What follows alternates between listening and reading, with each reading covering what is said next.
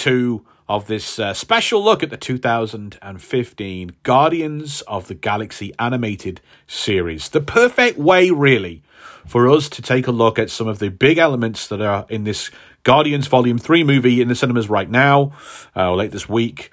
You know, we can't cover the movie just yet, but we know that High Evolutionary is the main villain. We know Adam Warlock's going to be in it. We know that Rocket Raccoon's um, history is going to be a big part of this movie. So, we've dug through the episodes of this animated series, which brings loads of the Guardians comic book stories to life, and we've found um, three episodes that reflect those big elements and gives us a chance to uh, dive into the sandpit to answer all the questions that you guys will probably have coming out or going into this movie. Who is the High Evolutionary?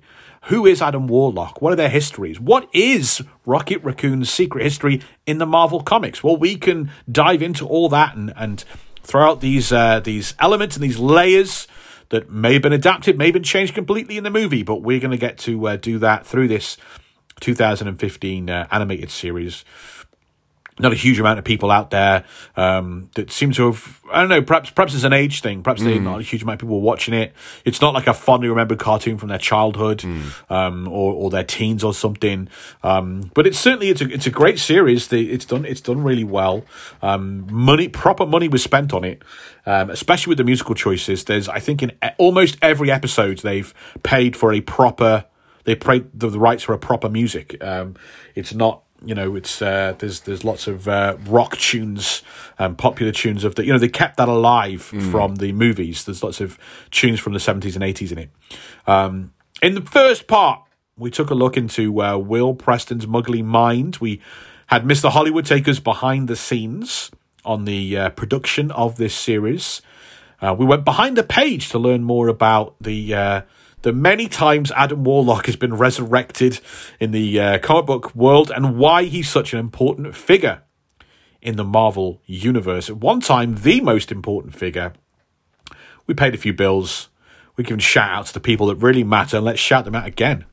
talking about that world class wrecking crew yes. here on Marvel versus Marvel, the foundation upon which this podcast is built. Peter J, Brandon Schmigilski, Randall Schmidt, Zach Thomas, Basta Beer, Sam, Bindi, Supi, Jack Davis, Billy Brown, Zubair Q. That list keeps getting bigger.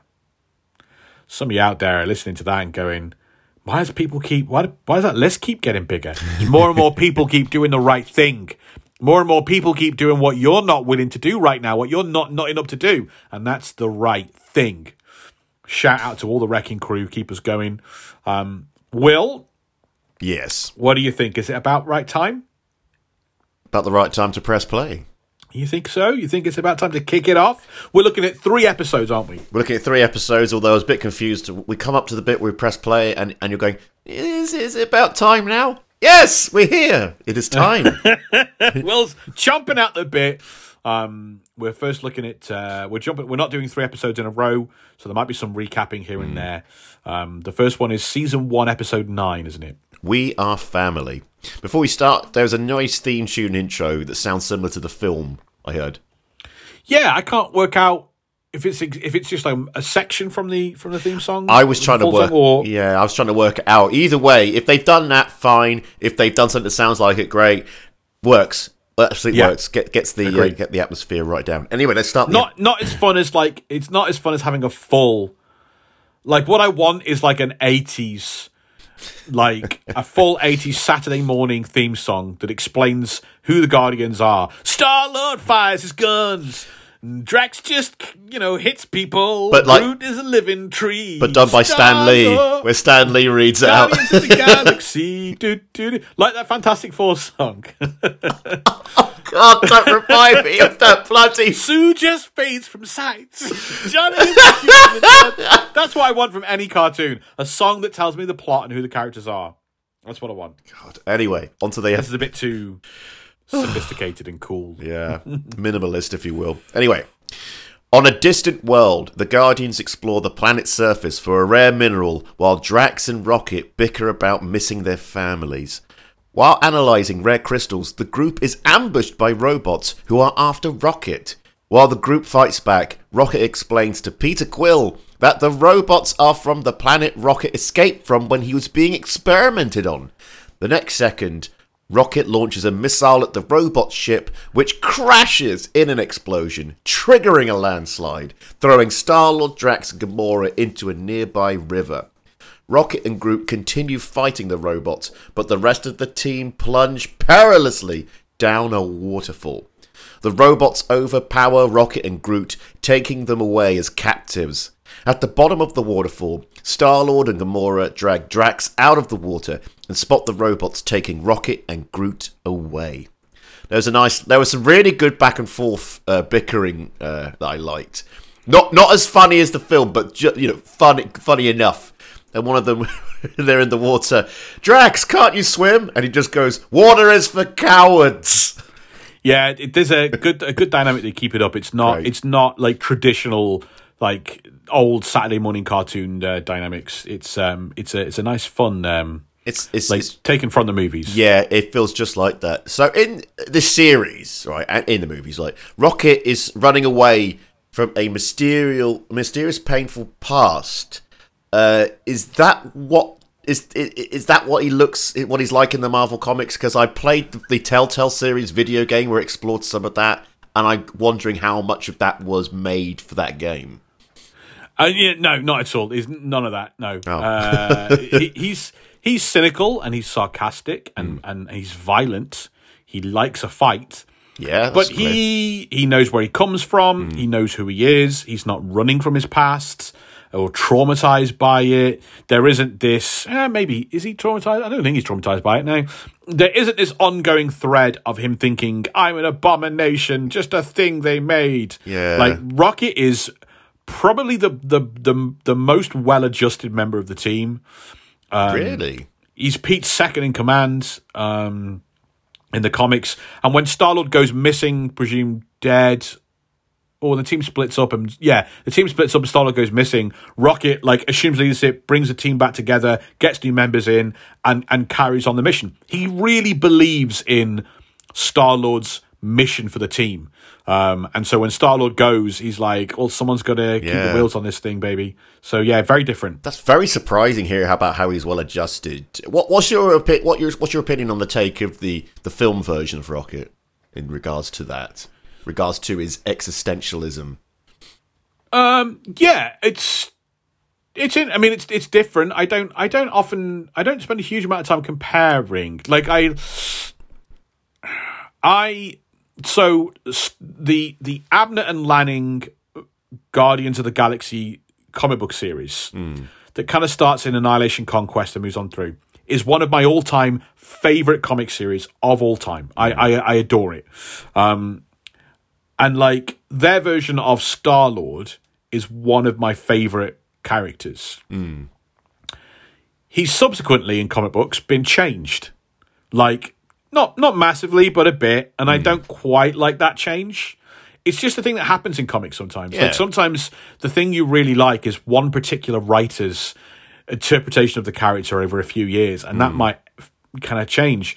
So I'm kind of used to it being different and changing and stuff like that. I I vastly prefer that Peter Quill, that Star Lord, to the one in the movies. Yeah, but it it's not like I watch it and it hurts the way I watch the movies. And the same with Rocket. Like, um, I really like Rocket in the comics, but um, he's certainly funnier, you know, in the in the in the movies. And so yeah, I don't know. It's it's um, yeah, I don't think it's an. I, I, I like the the darker aspects that they've mm. they've shaded in in terms of how miserable he can be and things like that. I yeah. think it's quite interesting. I, I, love, love James Gunn's work in, in movies. I think that the movies he puts together are brilliant. Yeah, he's very. Like, there's a complexity to I think all the characters. I am excited for his DC universe. Ah, oh, cannot wait. Cannot wait. Anyway, back to the episode.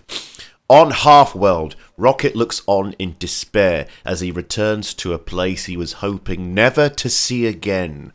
After being stunned, Rocket and Groot wake up in a laboratory with the robots accusing Rocket of sabotaging their cosmic mineral mining operation.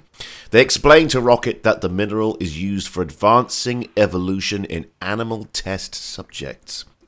So, Half-World Have, uh, did that pop up in the film Half World? As, or is We don't know anything about Rocket's past? past Oh, in, course, in, course. in the movies yet. I'm being a, a silly sausage. this may well be a major part of Volume Three. We I don't know yet. I reckon it could be. So, what what, is Half World like in the original stories? It's nothing like this. Half-World is a, a planet in the Keystone Quadrant, which a section of space Hmm. that is essentially like bricked off from the rest of the universe by an impenetrable field. So imagine our solar system had something around it that stopped anything from coming in or going out. Yeah, um, Half-World is a world of evolved talking sentient animals, hmm. robotic toys that sometimes kill, and crazy humanoids called the loonies who constantly play are dis- disconnected from reality and need a constant stream of fresh robotic toys to keep them entertained. It's kind of like a cyberpunk Alice in Wonderland. yeah. That's that's what it sounds like. The animals wear clothes and talk and have built a full on society with power structures and jobs and law and order. Um, Half-World's commerce is driven by toy companies who keep building all manner of robotic toys and creatures for the loonies to play with, and then a bunch for themselves as well. Some of them harmless, some of them very deadly. Um, and during the Rocket Raccoon series, where the character is first introduced, uh, uh, well, no, no, not first introduced. He makes a minor appearance somewhere else. But during the Rocket Raccoon series, a great battle breaks out between the warring toy companies. It's the Toy War, uh, which threatens to destroy Half World completely. Amazing. I uh, well, do you reckon we'll, we'll we'll be handling that at some point? I doubt uh, uh, uh, us on this show. Yeah.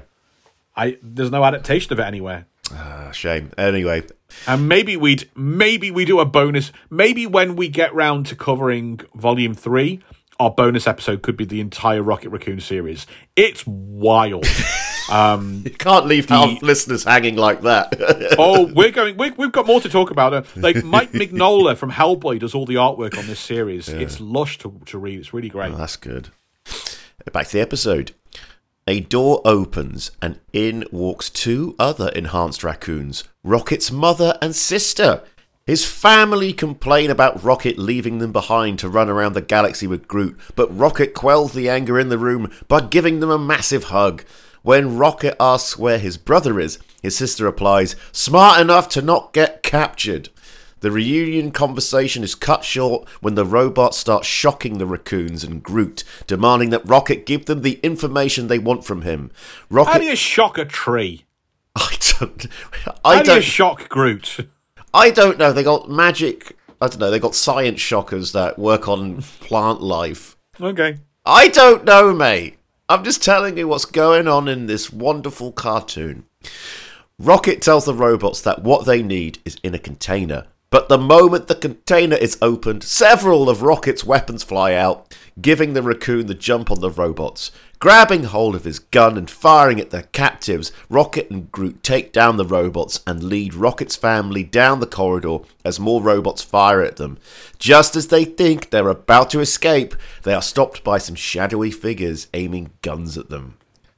I uh, I didn't think more uh, more talking raccoons could improve Guardians of the Galaxy, but I was wrong. I, mean, I I loved I love these these extra raccoons. That I love the back and forth, and the mum's kind of is that kind of a Brooklyn voice or something like.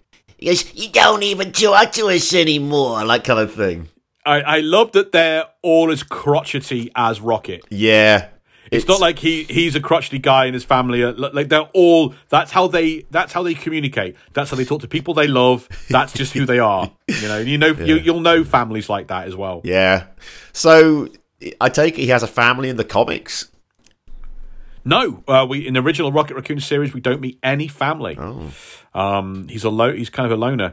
Although it is interesting that in this series he has a brother called Ranger Raccoon. In the original Rocket Raccoon series, Rocket Raccoon is a ranger. That's his job title. Right. He's essentially a sheriff on Half World, a lawman, and the lawmen are called rangers. Hmm. Yeah. So Rocket is often called, well, sometimes called Ranger Raccoon. I thought you were going to say Rocket like Officer Raccoon. Rocket Half World Ranger or like Walker Texas Ranger or What? something. Like oh right, no, no, no. So they've used that Ranger from the original series and just kind of made it other character, which is kind of fun. Hmm. Okay, that makes sense in a bit then. The shadowy figures order Rocket and his group to get down before they open fire on the pursuing robots behind the group. When they step into the light, Rocket recognizes the leader of this group as his brother, Ranger, alongside other evolved animals, Blackjack O'Hare and Walrus. Ranger escorts everyone to the old lab where Rocket came from, which has now been inhabited by a host of different enhanced animals. After taking a selfie with his family, Rocket is introduced to Pyko, a tort. That selfie was weird. Why was it weird? I don't know. It was just weird. Like, what? Why is he taking a selfie with his family? Well, it makes sense later, but at I the mean, it does he- from from the, from Drax at the start and I think to the end, but it just seemed like a really forced thing to do. Yeah, yeah, okay, I agree. So we get uh, Rocket introduced to Pyko, a tortoise who leads the animals at the lab. Pyko is thankful that Rocket managed to bring some of the rare evolution mineral, but something seems off about the leader. Um, I was say, I was going to say I hope we get a, a Rocket family reunion like this in Volume Three, but who knows what we'll see. Uh, all I know so far is there's an otter in the trailer, so yeah. that's That's Lylla. oh I'd imagine that's Lylla. Okay, we're gonna. Well, I, I'm, I'm just happy with an otter. I'm I'm happy seeing, uh, you know, watching a film and oh, there's an otter. That's lovely. Also, um, while writing the, the notes for this episode, I kept getting the name of the rabbit wrong. I kept putting Bucky O'Hare. Right? It's so similar. It's so similar. You have a rabbit anthropomorphic, uh, a rabbit character who's got a gun, and then it, they, you call it O'Hare, and I'm going like, it's Bucky O'Hare. No, and I barely watched Bucky O'Hare back in the nineties. Bucky! Captain Bucky O'Hare! He goes where no ordinary rabbit would dare. Mm, love that show. Love that. Sh- I had the action figure. Yeah, I've I might have been a bit too old for it, you see, but I was. I loved it. I had. I remember buying it from Argos. Yeah. Uh, uh, no, Index, the catalog, and I got the Bucky O'Hare. It was so bright and colourful and cool. Not to go down this Yeah. hair hole, but it, it did make me think that when I first saw the video game series Star Wing, which then became Star Fox, I thought it was a Bucky O'Hare tie-in or something. Oh, yeah. Because you think it's like uh, futuristic spaceship piloted by anthropomorphic animals. Yeah. And you're going, this is Bucky O'Hare, isn't it? Yeah, man. God, I, oh God, the nineties was so much fun in that respect. So, Blackjack, Blackjack, not Bucky, Blackjack O'Hare, and Walrus are these characters from the comics. Yes, they are. Oh, fantastic, fantastic! And I, I'm fully convinced Bucky O'Hare is based on Blackjack O'Hare and ripped it off. that, that that would make sense, actually. Yeah, because they look similar. yeah. Um, I mean, well, not color wise, but yeah. So Blackjack O'Hare is a mercenary from Half World. He's the leader of the Black Bunny Brigade, who uh, cutthroats and ne'er do wells that work for the highest bidder. We're the Black Bunnies. Um, it was all sounding really badass until that name. and uh, yeah, they, so they, they work for the highest bidder, and, and that that brings that brings Blackjack into conflict with Rocket um, quite quite a lot, who's a lawman. Um, Blackjack is kind of a Han Solo figure, sort of. He's a bit darker than Han Solo. Um, Walrus, I think, is how I've always pronounced it in my head. Not Wal. uh, It should be Walrus, shouldn't it? But to make it uh, to because it's two. The word, the name is two. It's Wal and rus. Ah, okay. Well, Which I get, maybe it's walrus. I don't know. I know it's meant to be walrus, but in my mind as a kid, I always pronounced it walrus. yeah, that's fair. Um, I don't know why. So he's Rocket's closest friend, um, the first mate aboard Rocket's ship, the Rack and Ruin, um, and uh, he's uh, the uncle of Rocket's true love, an otter called Lylla. Um, who we see an otter in the trailer for the movie. I think that's probably who we're going to meet. Who knows? yeah, sh- she was in the Telltale series game. Yeah. Walrus has cybernetic tusks that contain a series of gadgets and can fire energy blasts in a battle. Oh, I love this. I mean, I love It's all. a trip. The Rocket Raccoon Yeah. series is a trip. I love it. I mean, it, it it was already with the when I saw the trailer for the first Guardians of the Galaxy movie, and I was like, "There's a talking raccoon. I, I'm going to need a run up to get on board with this, and now it's just like, yeah, we're fine with the talking raccoon. There's a whole bunch of other talking animals now. Right. So Here we go. uh, Rocket appears in this series in the in the eighties or whatever, Hmm. and then kind of vanishes. Couple more appearances. No one ever mentions him again. Um, Groot was a monster. We talked about this on previous Guardian episodes. He's a he's a monster that predates the Marvel universe, sort of like he he was a, a monster character in one of the old nineteen fifties, nineteen sixties Atlas comics characters. He was a big talking tree monster when they're doing the uh, Annihilation series, and they're like, we're going to use all the cool cosmic space characters. A writer called Keith Giffen, right? Keith Giffen writes funny stuff. He's wrote loads of amazing funny stuff for DC Comics. Um, he keeps pitching this idea of, okay, within all the cosmic characters, I want Rocket Raccoon to come back. And they're like, no, we're not bringing that weird talking raccoon back. He goes, no, yeah, we're bringing it back. And he's got a, um, uh, his partner is a house plant and it's Groot. Remember Groot? Groot, but a little house plant. And everyone's just like, shut up, Keith. And then by the time they do the sequel to Annihilation, the Conquest series, Abnett and Lanning have come along and they've gone, that's actually a really good idea. We're going to do it. We're going to have them. They're going to be like mercenary characters. Yeah. They're going to be outlaws. So yeah, that's um, yeah, that's kind of how we eventually we a bit like a bit like Adam Warlock, you know, characters that seemingly vanished forever, and then some writer comes along and goes, "Remember that weird series? Let's do that." That's what I love when we do this podcast. Uh, you know, obviously it's a good chance to catch up with you and talk and see your pretty face. But what I love is is when you get this like, like this big character was originally something else that got abandoned. Then a, a writer came along decades later and went, ah, let's we could Gotta feed my coke habits. Gotta- I'll know. I know what to do. I wasn't going to say it like that. I was thinking more like, no, no, no, no, no, no, no. I know exactly what we're going to do. And they, they think outside the box and they bring something in. I love it. I love finding out about this. the, the, this Guardian series is is that the, the the comic book series is that to the max. Mm. You you could never have looked back and said that weird raccoon character from one series of like four or five issues in the eighties mm. would be the top selling toy in America yeah. based on a movie, and that's exactly what happened. The rocket gun was one of the big, and and the Groot, like it's just it's amazing what what what can be done, and hopefully it means that the people who uh, invest in Marvel Comics, Disney, will keep letting writers and artists be weird and Yes. create comics that don't make any money really and go because you never know what's going to happen. That's all. That should be all R and D. That like whatever Marvel Comics loses in a year making amazing comics and stories and characters, Disney should just swallow and go. Yeah, that was just research and development. One of them becomes a billion dollar movie. We're fine.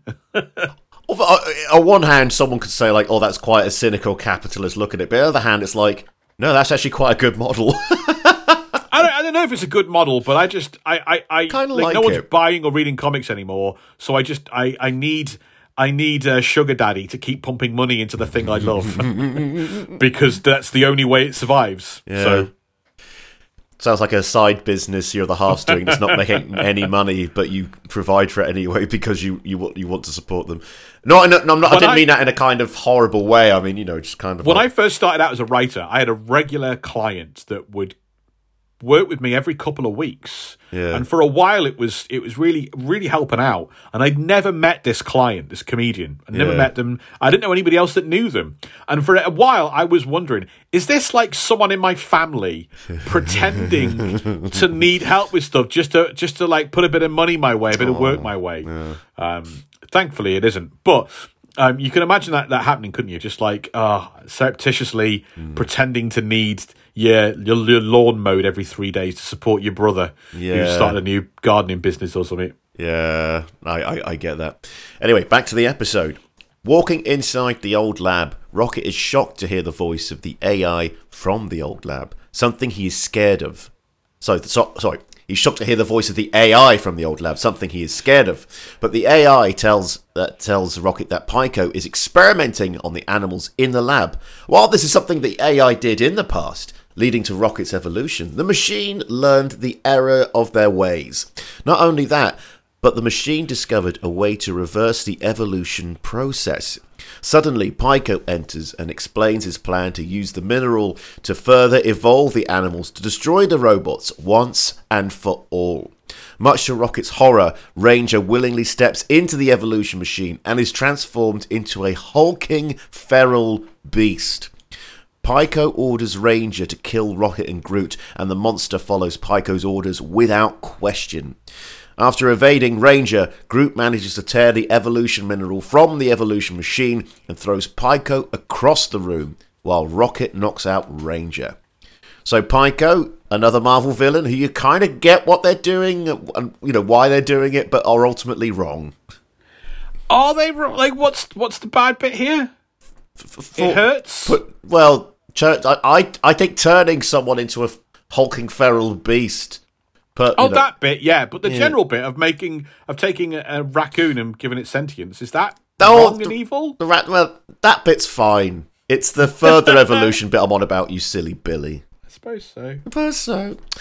So this, I assume, is how animals like Rocket become sentient in the comics. It's through technology. It's not for natural process, obviously. That's going to be the case, No. isn't it? What? Here's the deal What? with Half World.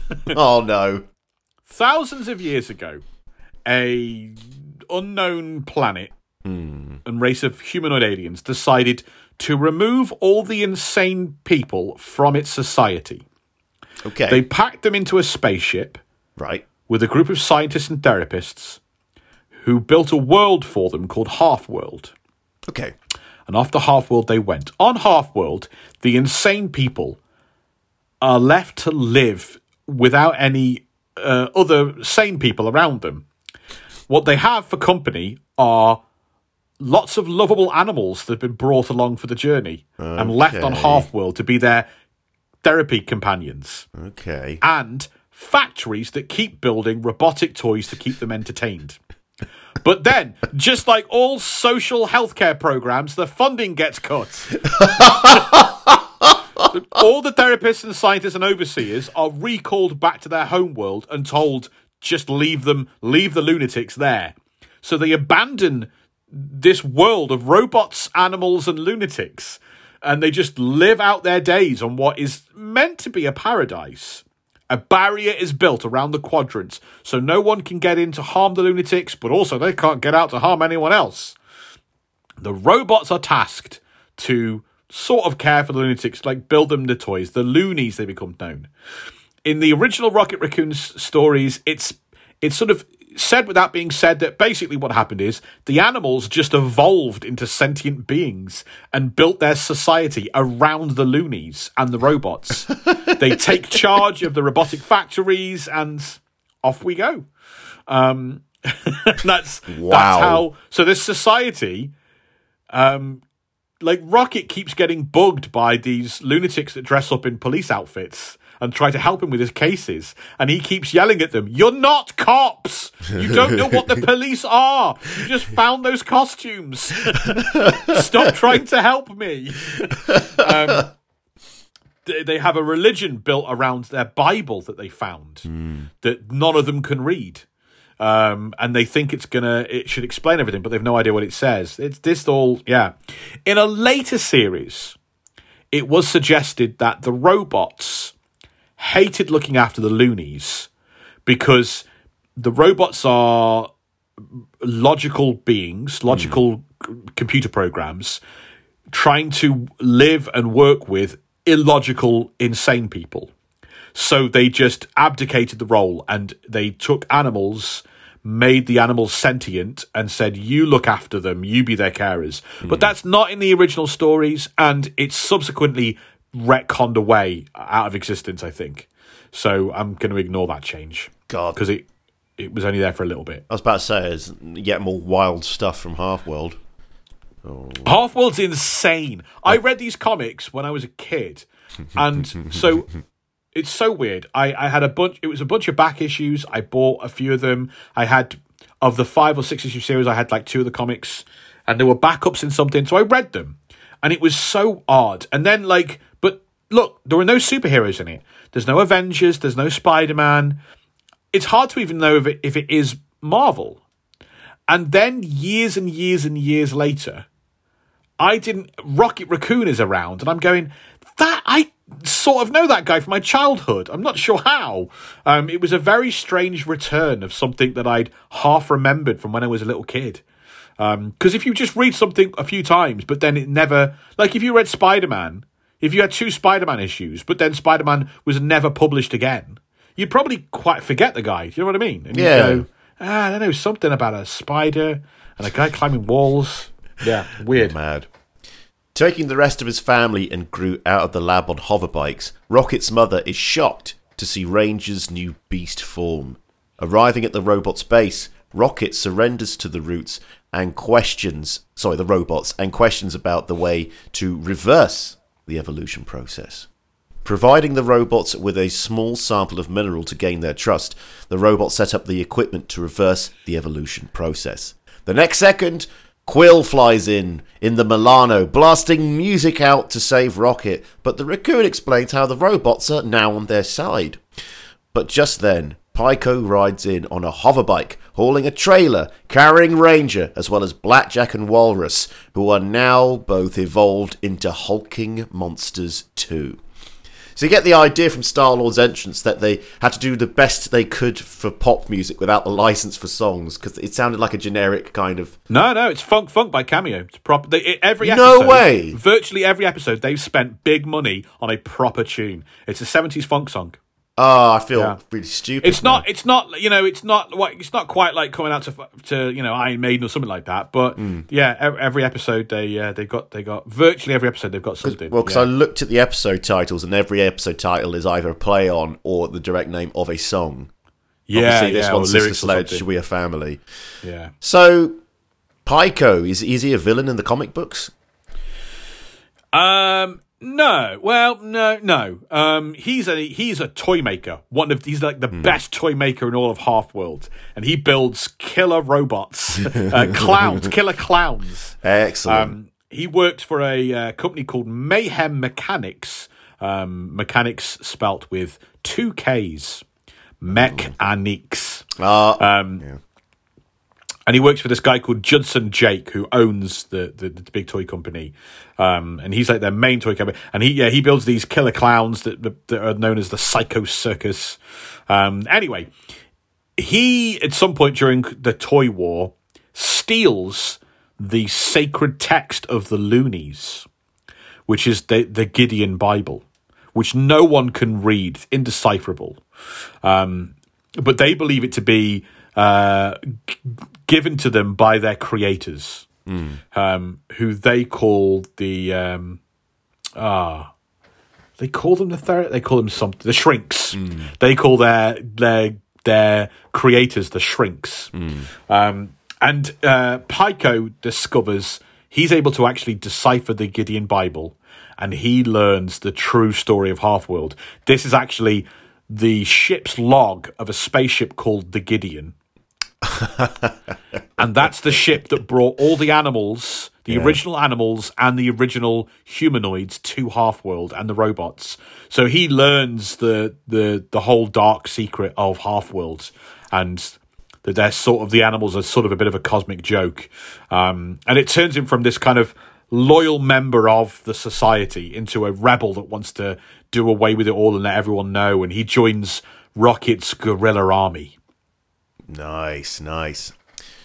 The Guardians battle the evolved monstrous animals while Rocket leads his family after Pyko. Gamora and Drax take on Walrus together while Rocket grabs onto Pyko's hoverbike. Sabotaging the tortoise's bike, the vehicle crashes to the ground but takes down one of the robots with it from the lab.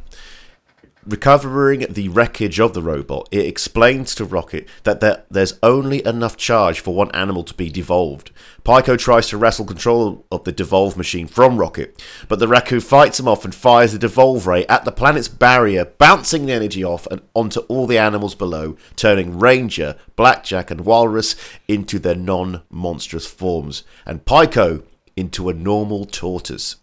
Knowing that there's seconds before Rocket and his family will devolve back into non sapient creatures, he and his mother hug.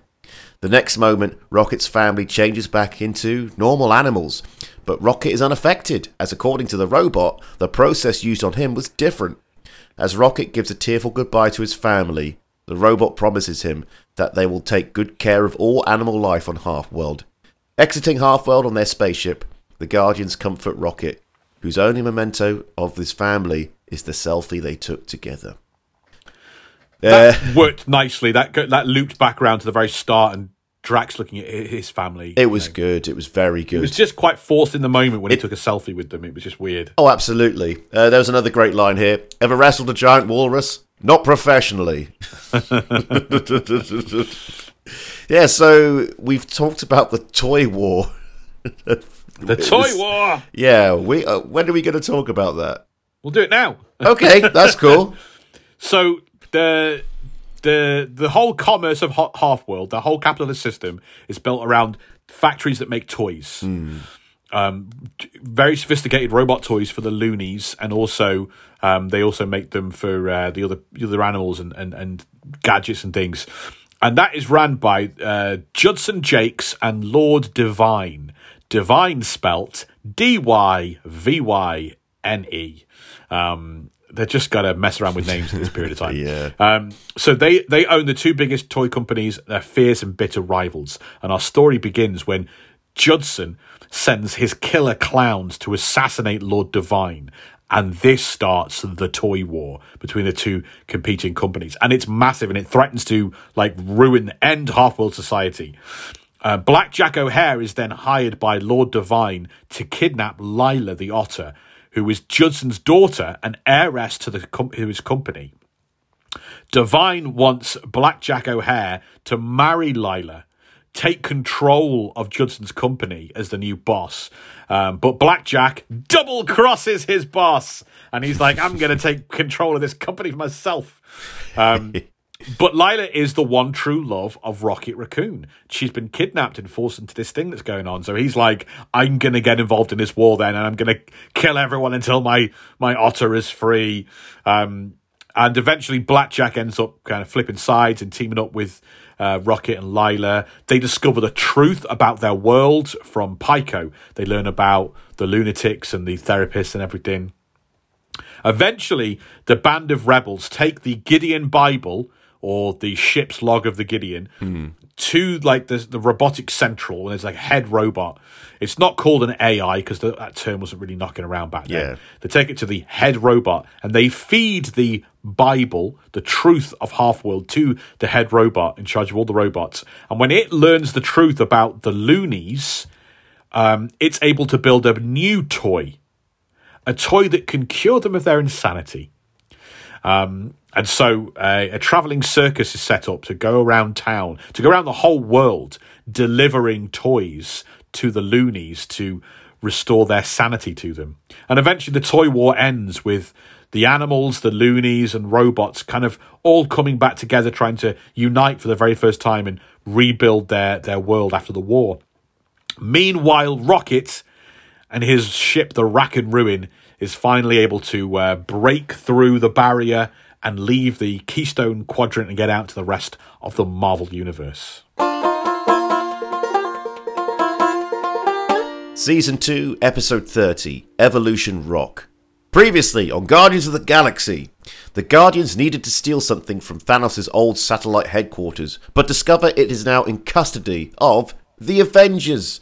The Guardians and the Avengers clash, with both Star Lord and Ant Man being trapped on board the satellite as it plummets from orbit. The satellite containing Star Lord and Ant Man plummets to Earth, heating up on re entry, but Star Lord is able to use a freeze ray to cool it down to survive the heated arrival back to Earth. As the satellite falls towards farmland, Ant Man busts open the hatch and calls for help. Commanding a group of ants on the surface near Drax, Gamora, Captain America, Iron Man, and the Hulk, Ant Man is able to get the team to look up into the sky. Seeing I that, did think at one point that Ant Man was going to try and have ants stop a satellite from falling out of the sky. I thought that, and I was like, okay, that kind of works, I guess. Um, seeing that Star Lord and Ant Man are in peril, Cap gets Hulk to jump into the air and capture the falling satellite to bring Star Lord and Ant Man to safety. When Drax asks where Groot, Rocket, and Captain Marvel are, they realise those three must have been captured. I liked the uh, use of the Avengers theme film theme when Hulk catches the satellite. I thought that was a nice touch. Yeah. Yeah, Yeah. good theme. Uh, also, great to see a nice crossover episode happening here. Because I know they popped up in Avengers Assemble, but Do they? Well, a, a version of the Guardians of the Galaxy did pop up in. Right. Sorry, not no, sorry, Earth's Mighty, Mightiest Oh, Heroes. right. Yeah, yeah, yeah. yeah. So, though, with that said, when do the Guardians of the Galaxy first meet the Avengers? Is it like this? Is it by accident? Is it because of something else, like to do with Thanos, or what? How, how does it happen?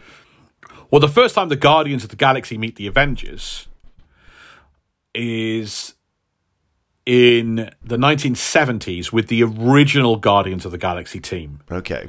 that we talked about that first came about in the end of the 60s, the 69 team. Um, so there is this godlike being called Korvac, who the God, the original Guardians of the Galaxy are from many, many, many, many thousands of years in the future. And in this pine, there is a godlike being called Korvac, who is one of their big enemies. And Korvac, Korvac kind of ascends into this insane level of power, um, godlike. Um, he is he becomes so not godlike in terms of Thor or Odin or Hercules, but he becomes a being like beyond Galactus almost. Oh wow.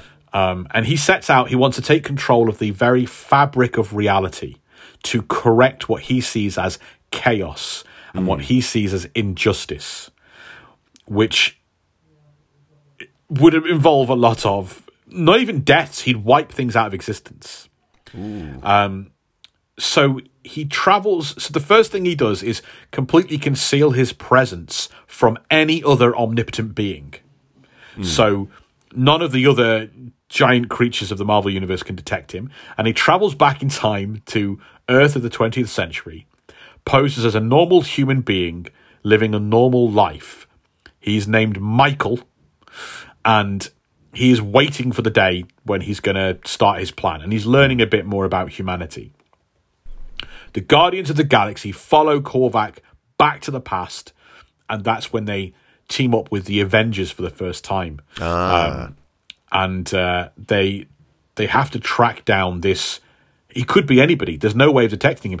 So one of the Guardians is called Starhawk, who in the movies is just Syl- Sylvester Stallone in a jacket. Ah yes, yes. But in the comics, Starhawk is a very powerful Silver Surfer level cosmic being. Um, Korvac discovers, um, sorry, Starhawk discovers Korvac, and he's like, "I've found him." But instead of going to tell anyone else, he's like, "I will fight you one on one." Korvac disintegrates Starhawk, obliterates him, and then recreates him from scratch, from atoms, but removes the ability for Starhawk to even perceive Korvac as existing. So just completely, boom, in, in the split of an eye, he's just killed, rebuilt, removed the ability to see him. Eventually, Iron Man tracks down this weird energy signal to like a, a residential neighborhood in Queens, New York. And the Avengers and the Guardians go up to the front door, knock, knock, knock. Hello, have you seen any cosmic beings? Um, and it's very, very tense because hmm. you know who Korvac is, but the Avengers don't, and it's just the hmm. Guardians don't. It's super, super tense. Hmm. Um, and what happens is eventually Starhawk gets really annoyed because he keeps seeing his teammates talking to a wall, to nothing. because Korvac removed Starhawk's ability to even perceive him. So he's like, why are you talking to thin air? And a huge, huge battle, a huge fight um, kicks off. Um, Korvac was one of the creepiest villains I ever read as a kid growing up. Um, just because his power level was insane. And he was clearly insane as well. He was mm. clearly like emotionally damaged and unhinged, and you did not know what was going to happen. And he, in this story, kills all of the Guardians and all of the Avengers. It's the Korvac story is wild. Yeah. That does sound wild. At an alien lab, Rocket, Groot, and Captain Marvel lie strapped to surgical tables As they bicker, one of the aliens, an insect hybrid, flies in and activates the surgical equipment, which scans Rocket before attempting dissection. Rocket tells Groot to grab a laser cutter and free them, but Groot only manages to free Captain Marvel before more hybrid creatures enter the room to restrain her. The master of these strange creatures then reveals himself, the High Evolutionary. This being needs Thanos' asteroid to power his machinery.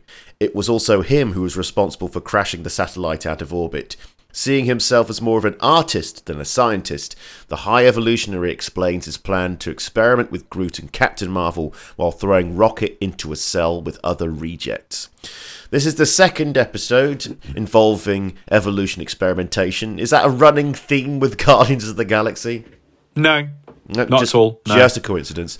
Who is the yeah, high? because there's no there's no, there's no exploration of Rocket's backstory in the Guardian series. He's not, you know, there there isn't kind of any of, of that going on. Uh, no, it's just um, they're covering a lot of cosmic characters, Hmm. and we we've so there obviously is in the movie. In Yeah. volume three, there's Yeah, obviously yeah. a theme of evolution, which is why they've gone for the High Evolutionary and Rocket, and so we've Hmm. picked those episodes that that, that, that fit in together. Ah, I, I see. I see. So, who is the High Evolutionary? Let's let's Uh, talk about him. It's a bloke from uh, Manchester called Herbert. Seriously. Um, yeah, he first appear, appears in Thor in the, in the mid '60s. Herbert Edgar Wyndham, uh, born in Manchester, student at Oxford in the in the, in the '30s.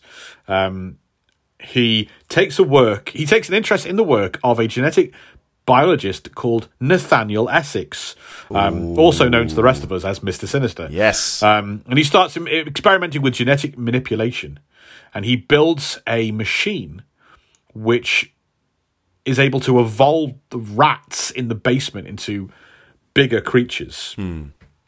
Um, he is so I think there's a mysterious stranger that gives him some secret knowledge, and that stranger turns out to be one of the Inhumans. I forget why that happened, but anyway, um, he uh, is his first big success is evolving his pet Dalmatian into a humanoid life form with the intelligence of a chimpanzee.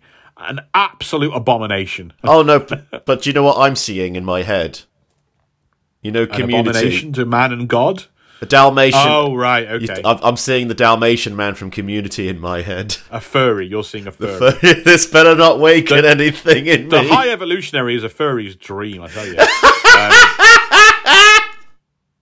uh, the, the, the the the Dalmatian gets shot by poachers. oh Uh, God! he's like, oh, you know what? Maybe suburbia is a terrible place to do this.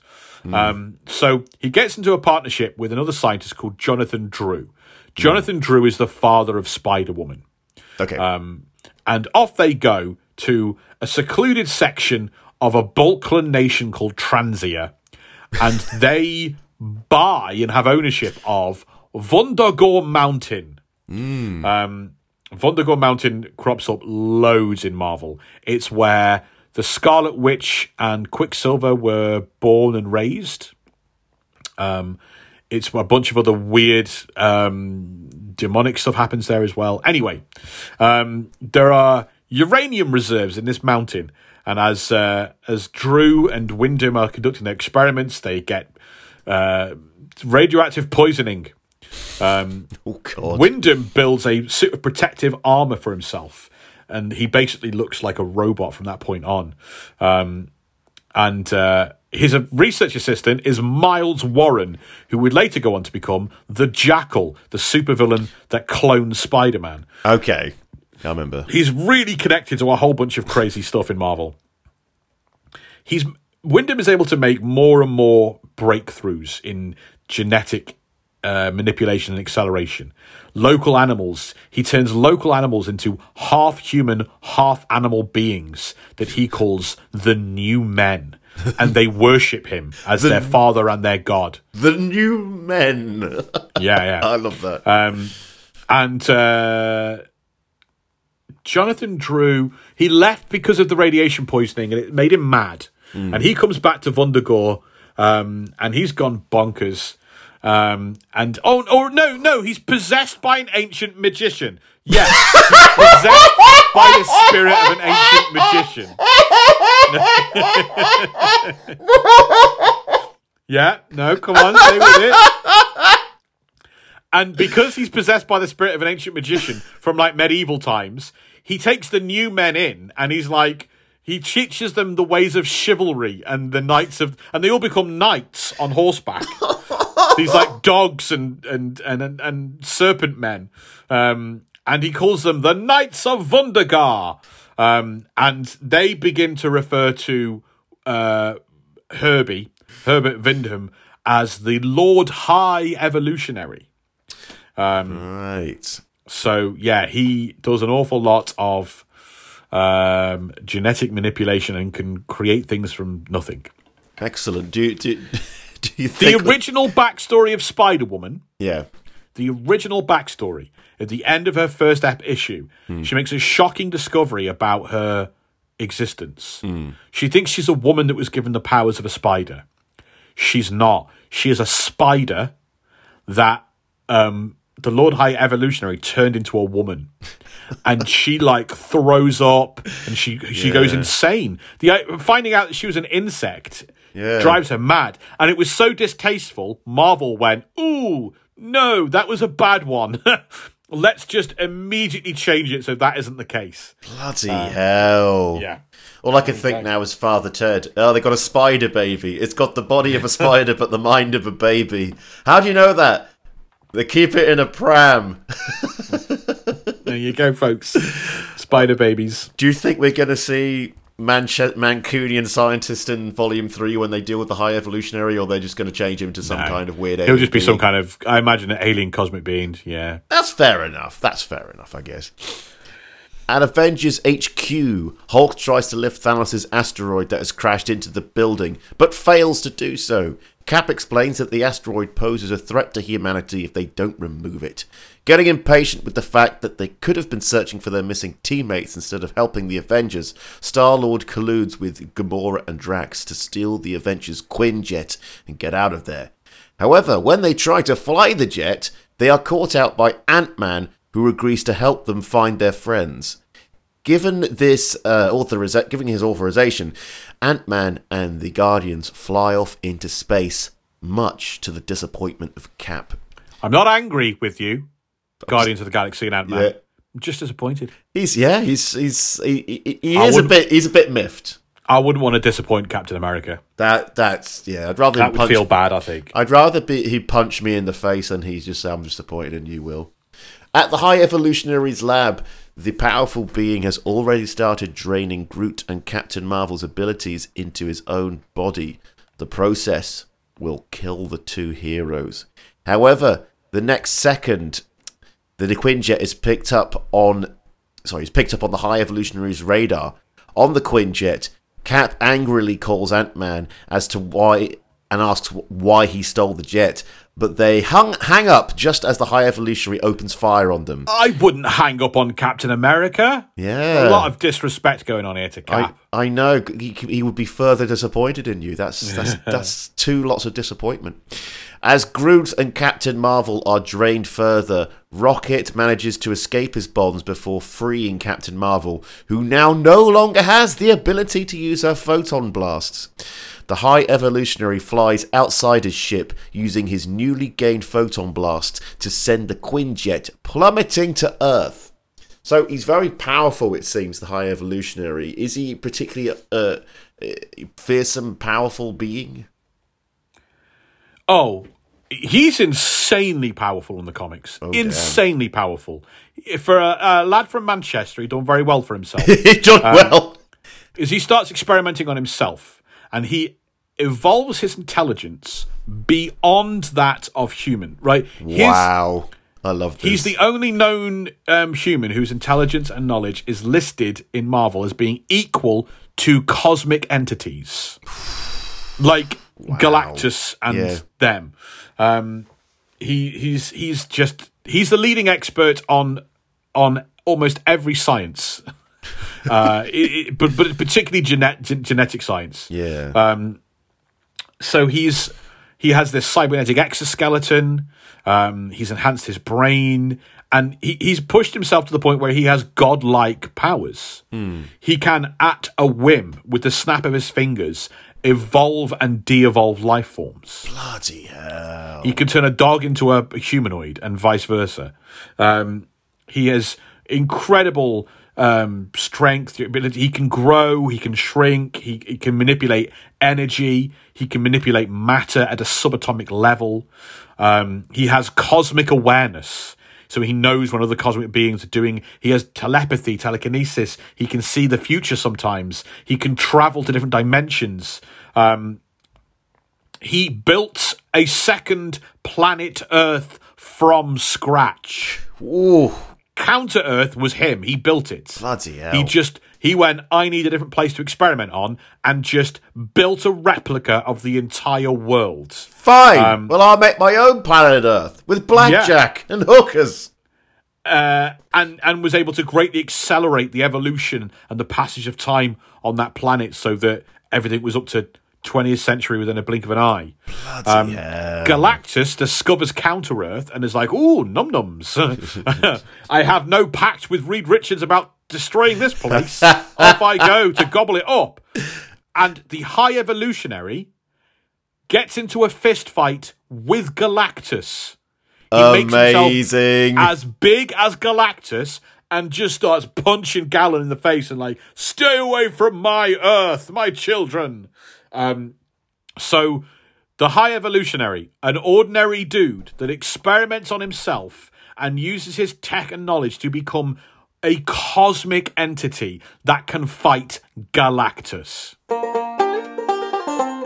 We're talking a lot about evolution here, Will. Evolution. It's a mystery. I think it's probably about appropriate that we now talk to all of the listeners out there about how it's time they evolved, how they need to level up. Because hmm. right now, you're at level one. Level one. Don't get me wrong, it's a decent level. You're listening to the podcast. You've done not bad for yourselves. It's time to level up. It's time to evolve. It's time to become a more sophisticated being.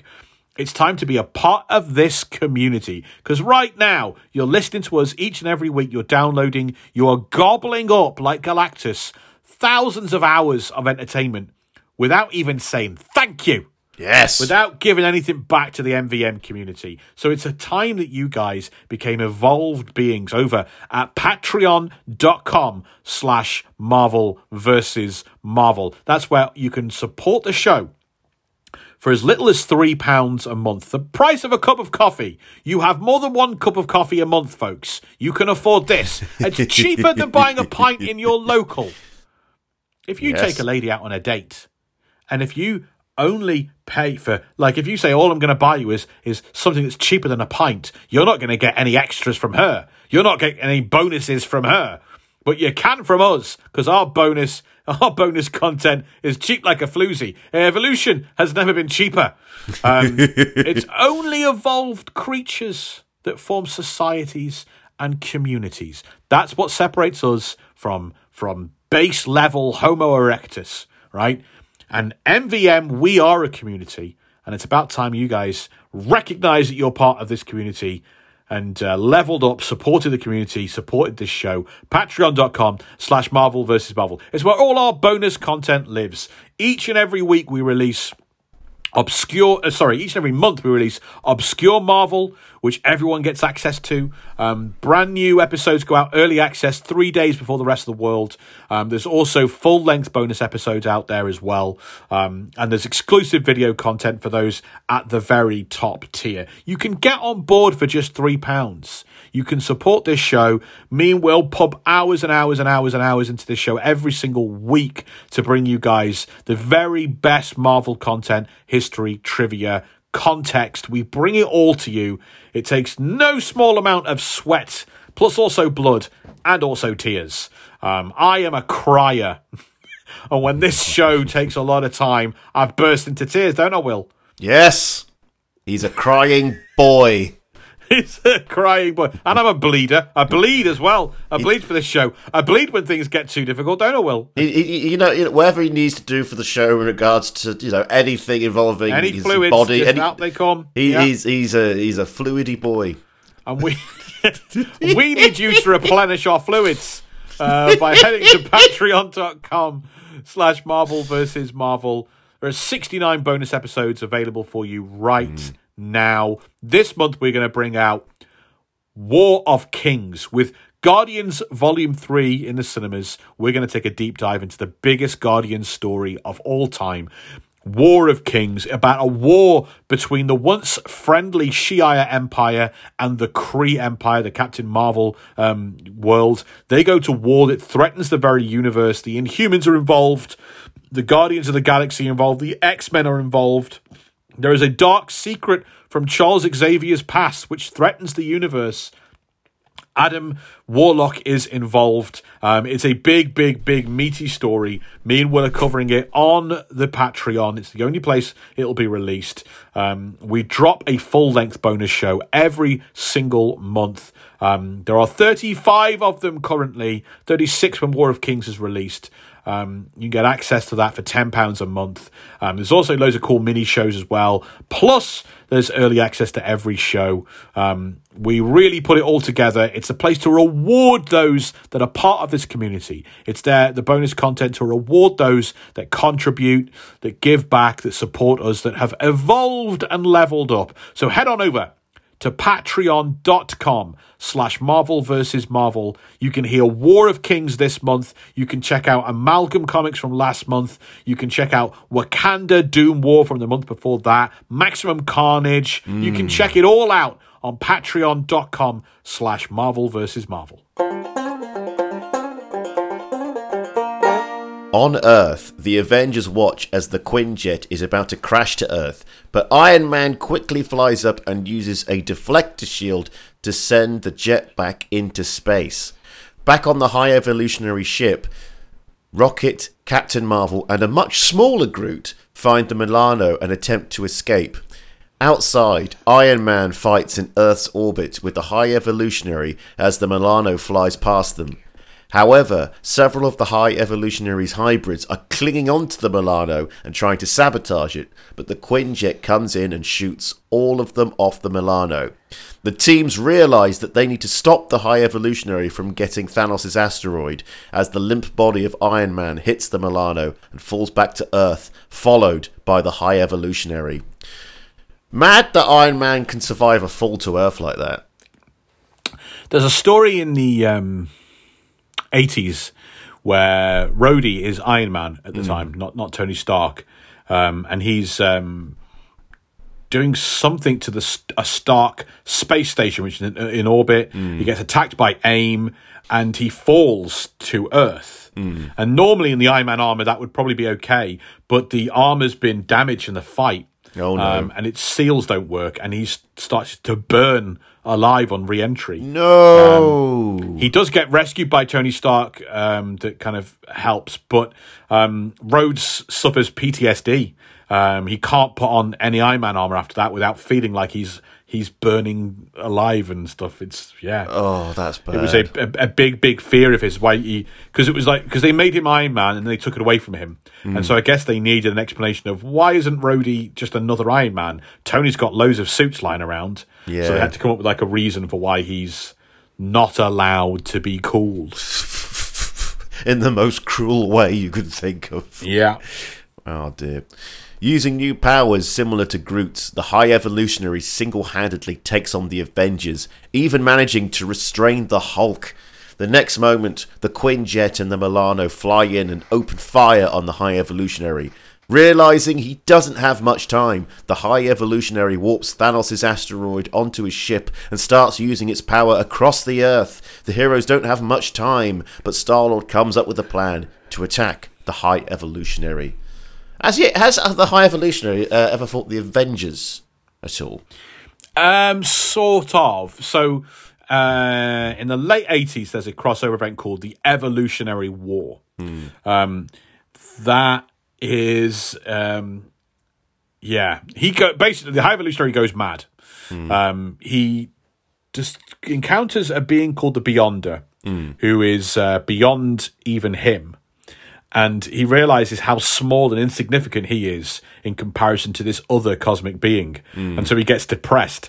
And then he goes on, he tries to commit suicide and it doesn't work. And then he goes on this uh, mad quest to, like, I'm going to forcibly uh, take over and evolve all of humanity so that we become the supreme life form in the universe. And anyone who thinks i'm small i'm gonna kill. Um, like by by evolving the the whole you know the whole planet. So he goes on, him and, and his agents. There's an awful lot of him using different agents. He goes on throughout all this this crossover to have to kind of um, have conflict with the Fantastic Four, with the X Men, um, with X Factor. He gets into a fight with Apocalypse, which is kind of cool. um, the Silver Surfer, the New Mutants, even the Punisher. Although it's like the Punisher is fighting like agents of Age- the yeah, High Evolutionary Yeah, yeah, that would make more sense. he he does fight the West Coast Avengers. This is when there are two Avengers team. Hawkeye has um, set up another team over on the West Coast, um, and he he has a the biggest part of his plan is he's constructing a bomb that will genetically alter all life on Earth. Um, he sent some of his minions um, and some superhumans to Wakanda to obtain vibranium to make the bomb. Um, but one of the scientists he's forced into his service is Bill Foster. Now, Bill Foster is secretly um, Goliath, um, who is uh, a former. Is he a former villain? Is Bill Foster a former villain? Anyway, he's a good guy, he's a superhero. Um, and he alerts the Black Panther to what's going on. And the Panther and the West Coast defend, uh, Avengers defend uh, uh, Wakanda. Um, but they, they don't, so they have a battle then.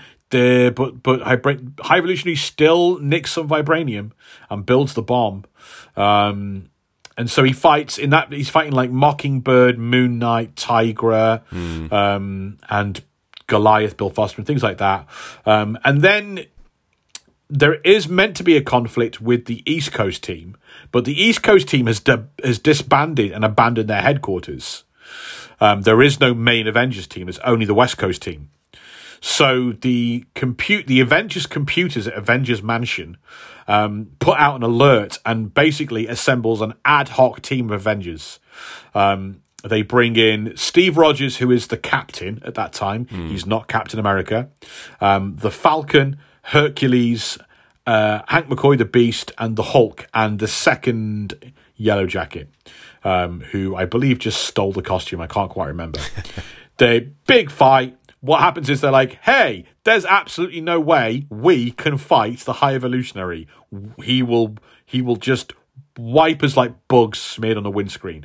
So they use the High Evolutionary's own equipment to hyper evolve Hercules into until he's a, a godlike being beyond. So he's basically the, as powerful as the, the High Evolutionary, and they have a big fight. hell. Um, yeah, and it ends with both the High Evolutionary and Hercules being evolved out of existence, and yeah, it ends very weirdly. But that's the only way to beat him. I have to say, there's a lot of wild stuff happening on this episode.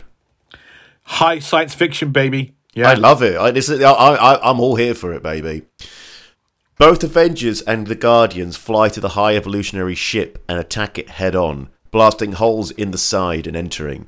Taking out the hybrids within, Rocket and Hulk disconnect the asteroid, disabling the High Evolutionary absorption field. Inside the asteroid is a sarcophagus that is leaking energy enough to doom the planet. Without wasting any time, the team seals it up as the High Evolutionary makes his entrance. While Star Lord and Cap try to move the sarcophagus off the ship, Rocket and Hulk chase after the High Evolutionary and fight him.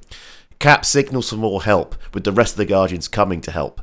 Just as the High Evolutionary thinks he has the upper hand on Rocket, Hulk quickly charges the being and kicks him into his draining machine, removing him of his new powers. I take it the High Evolutionary has fought the Guardians, though. no, not really. No. Oh, Um, weird. Yeah, it's, they don't really. He, he's not used. He's not been used a huge amount. Um, he's not someone like Apocalypse or Doctor Doom that gets used an awful lot. during so this modern team of the uh, Guardians of the Galaxy Yeah. was formed during a crossover event called Annihilation Conquest. During that, the High Evolutionary appears in Kree space. He's trying to he's trying to save the Kree who are being wiped out by uh, Ultron. Ultron has conquered the Kree Empire and he's trying to save the Kree, he's, but he's actually not. What he's trying to do is just preserve their genome. Um, Ah, okay, he's, yeah. he's built a fortress inside a star to do his work, and um, Adam Warlock is working for the High Evolutionary. They have a long history together, um, and so he's kind of around, but he doesn't fight them. Um, when he finds out that uh, Ultron is involved, he goes running. He's like, "Ah, I don't want nothing to do with uh, mechanical beings. I hate them. Can't stand them. Don't want to be anywhere near them." So he he, he kind of leaves. So yeah, he, he doesn't he doesn't really do much. Uh, he's not really fought them. No, they don't. They don't have. They don't really have much of a connection. He does have a connection to Adam Warlock, which we will get to. Excellent, excellent. Flying out of his machine and after the sarcophagus, the High Evolutionary yells at Star Lord and Cap, saying they don't know what forces they possess with that artifact. Star Lord then opens the sarcophagus, blasting the High Evolutionary with the full forces of its energy, disintegrating him. As the team closes the sarcophagus, Ant Man radios in, saying the blue energy is emanating from the ship sorry, is emanating and is infecting the ship. The team exit the ship fast while Rocket stays behind to plug the leak in the sarcophagus. The next moment, the ship explodes, sending Rocket flying to Earth before being caught by Captain Marvel. Miraculously, the raccoon survived the explosion. The sarcophagus is nowhere to be found, but Star Lord hands those Avengers the cosmic seed for Thor, the whole reason why they're visiting Earth in the first place. Saying farewell to the Avengers, the Guardians of the Galaxy leave Earth as Rocket is shown to have secretly snuck the sarcophagus on board the Milano. I like this little sneaky ending. Yeah, Yeah, it's, it's, it's like what you'd expect Rocket to do. He's he's he's, he's not a hero. He's, he's yeah. yeah, he's very Mercenary self-serving. thief, yeah. yeah, he's a little thief. So you've talked about the Avengers meeting the original team of Guardians, but have they ever met Star Lord's team? Yeah, but not until like 2012. Wow. Um, although that does make sense actually. I don't know why I said it like that because yeah, the Star Lord's team is quite new in its inception. It was sort of mid 2000s.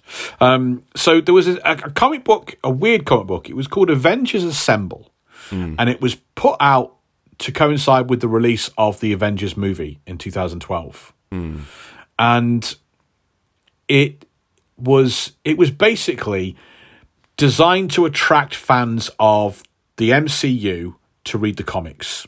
Hmm. So, whilst the Avengers in 2012, the comic book Avengers of 2012, did not match and have the lineup of the movie, hmm. Marvel said, okay, let's put all of the movie characters into a book called Avengers Assemble, and Okay. let's put that out. So, anyone walks in off the street, having seen the movie, they Yeah. go, oh, look, there's there's a guy that looks just like Hawkeye in the com- in the movie. Yeah. There's Hulk, there's Cap. I'll get that. Um, I, I, I, I bought it. I got it. It was a weird. It was written by Brian Michael Bendis, who's one of the best and most high-profile writers in the business at the time. I th- assumed it was going to be out of continuity, that it was going to be nothing to do with the Marvel universe, and it was going to be, you know, a, a thing for the movie fans to buy. But it was pitched as being a full part of Marvel continuity, and it was. It just didn't really mention much of continuity whatsoever. It like you know what I mean. Unlike Yeah. a regular Marvel comic, which carries on from last month, it just kind of didn't mention anything that had happened before. Really, um, Okay. I find it. A, I found it a, quite a weird re- reading experience. It was quite. I find it quite almost lightweight in how it was written, um, but that that comic um, brought Thanos in and the Avengers fought him. And then they did have um, Thanos steals the Cosmic Cube, which is in the Marvel Universe, it's as, probably as powerful as the Infinity Gauntlet. It can alter reality. Um, and that's when the. And he goes off to. He teams up with the Badoon. The uh, Badoon Exfulgents, who are longtime enemies of the Guardians of the Galaxy. So the Guardians of the Galaxy rock up and join the Avengers for the first time. Star Lord's team meets the Avengers team for the very first time, and they they go on to fight Thanos. Season 2, Episode 38 Rock Your Baby. In Nowhere, the Guardians of the Galaxy, along with Cosmo, try to stop an energy emitting cocoon from destroying the universe. Just as Rocket starts using a containment field to nullify the cocoon, Star Lord starts hearing a baby crying from inside and stops Rocket from activating the field. In a blinding white light, the cocoon deactivates, leaving a small alien baby. Reading its mind, Cosmo tells the group that it's only thinking of one word Warlock. Gamora says that Warlock was the one thing that Thanos feared most, while Groot says that Warlock saved his entire race. As the Guardians argue as to whether they should keep or destroy Warlock, a group of people, the Universal Believers, blast through the wall, demanding Warlock, as it will lead them through the Golden Age. Right. This is a big one. He's in the new movie. He's a shiny boy. We're seeing him here for the first time. What can you, Rob? What can you tell us about Warlock? Well, um, we first need to start with the Enclave. Um, and uh, a group of scientists on Earth who wanted to use advanced technology to establish a benevolent dictatorship um, under the rule of scientists, like that episode of Simpsons where Mensa, the, all the all the top Mensa people, um, decide to try and take over uh, Springfield, and it goes terribly wrong. Um, I thought you'd be all over that reference, Will. Sorry, what? Sorry, Did you hear cut- anything I just said? I sorry, you just cut out for a sec there. Oh, right. Sorry, I'm really sorry. Okay. So I said, this is this. I'll repeat for the audience over Will. So the Enclave I'm sorry, is a guys. group of, uh, of of scientists who want to establish a, a benevolent dictatorship under the rule of scientists, right? Hmm. Which is a bit like that Simpsons episode where all the Mensa candidates want to take over Springfield. Oh God, yeah, we're talking about later Simpsons, aren't we? I don't know. I just remember that episode. I thought it was. I thought you'd like that reference because it's you like Simpsons. Anyway, I'll try not So- to engage again. Um, yeah, please, please leave me alone. so they they established this uh, this this this uh, it's, it's this headquarters they call the Beehive, um, Okay. uh, and it's on an island in the Atlantic, and they you know in the Eternals there are those creatures called the Deviants. Ah, yes, I remember the de- deviants. That's in the movies they're just monsters. Yeah. In the Marvel universe, they have a whole society. They're not just monsters, um, and they have incredible technology. So the Enclave have found a bunch of abandoned deviant technology, and they they they kind of learn how to use it. And before long, their level of tech is more advanced than any tech on Earth. And so their first major accomplishment is the creation of a superhumanly powerful humanoid being, a perfect creature that they refer to as him, yes. born out of a large cocoon, fittingly for the beehive. Um, the creature, however, as it emerges, immediately senses that its creators are whack jobs trying to use him for evil ends. So he lashes out, he destroys the complex, he virtually kills his fathers, um, and promptly escapes into the world. Um, unfortunately, he has like no life experience due to how he was, you know, created in a in a cocoon, and he has no idea how to conduct himself in the world. So he he bumps into Thor. Uh, because he finds Lady Sif, the Asgardian, and he's like, I shall mate with her. She seems suitable. And he kidnaps her. um, Thor promptly beats him to death oh because you're not allowed to do that. Um, no! and uh, on the brink of death, um, he is able to summon a cocoon around him again, and he goes back into his cocoon. Oh, didn't like that. That was a mistake. And he heals inside the cocoon, and then is later at some point reborn again. Um, death and rebirth, big part of this. Upon his rebirth, he um, runs into the High Evolutionary, who becomes a guiding force in in him's life. uh, one of the first things he does is go, "You need a name. I shall call you Warlock." Um, and the High Evolutionary gives Warlock purpose and direction.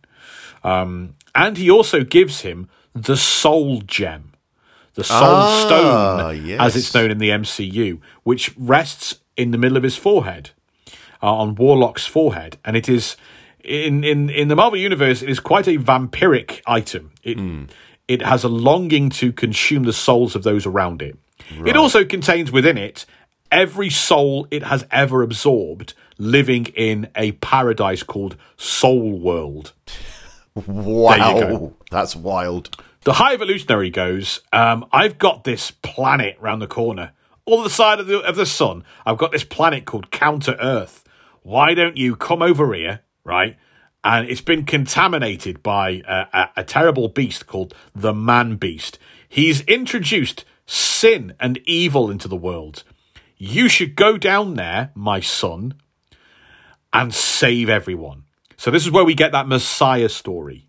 Hmm. Adam Warlock is this kind of messianic creature, this Christ-like figure hmm. that goes down from the creator of the world onto the earth to to uh, stop the world from being destroyed by the corruption of the man beast. Um, eventually, just becomes a superhero.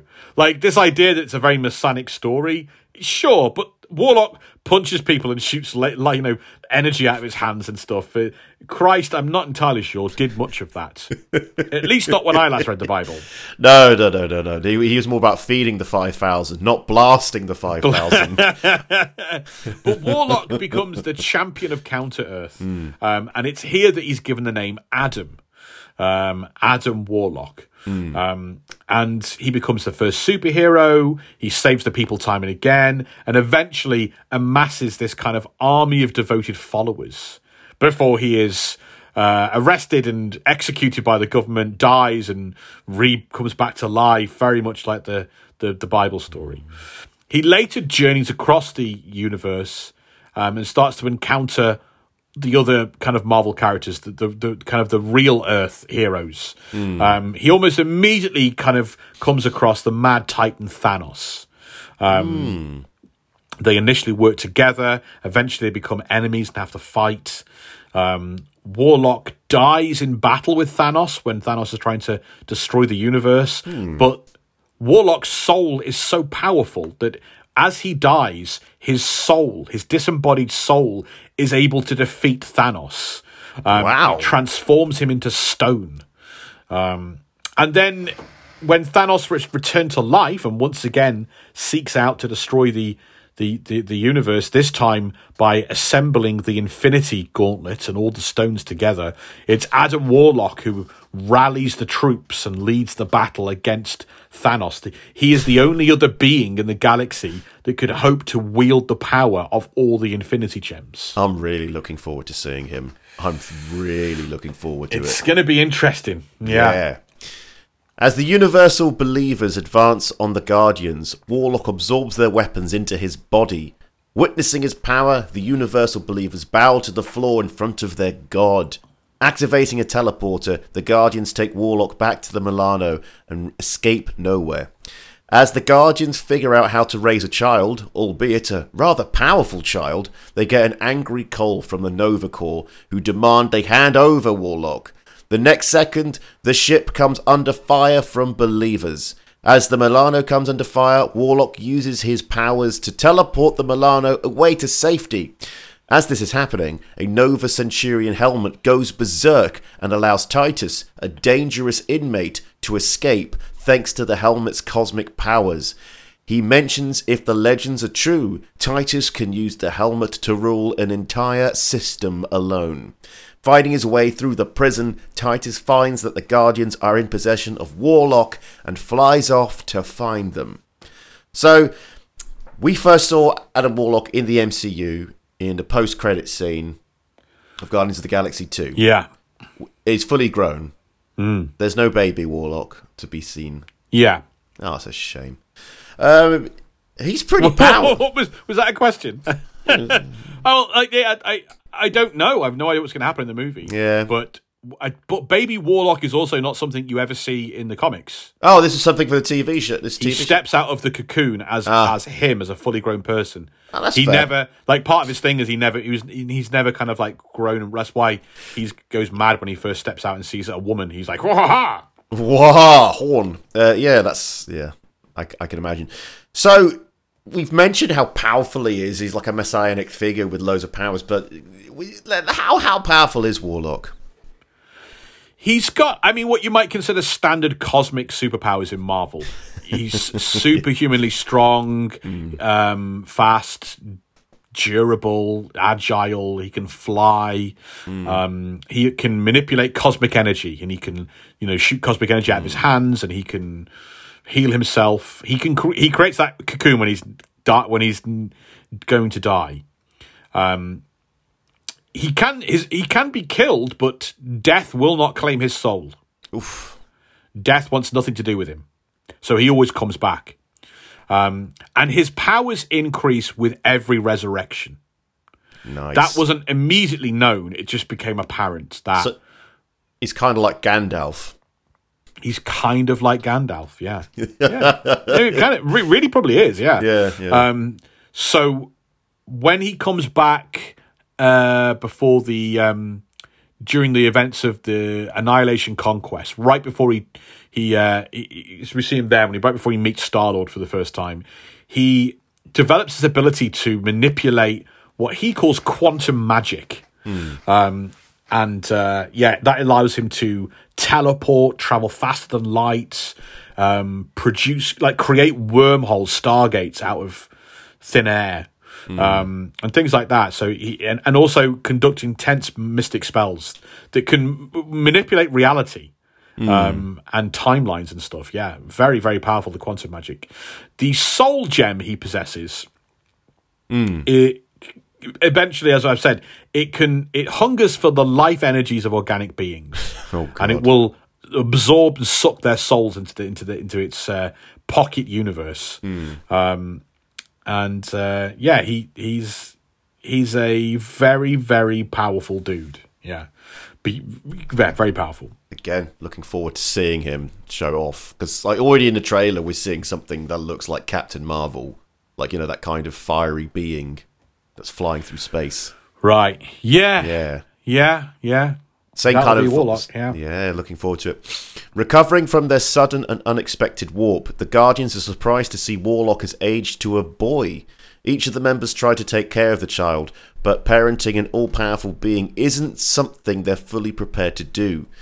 After Star Lord manages to coax Warlock from not using his mighty powers by just playing with crayons, they notice one of the pictures Warlock has drawn is that of his protectors, the Guardians.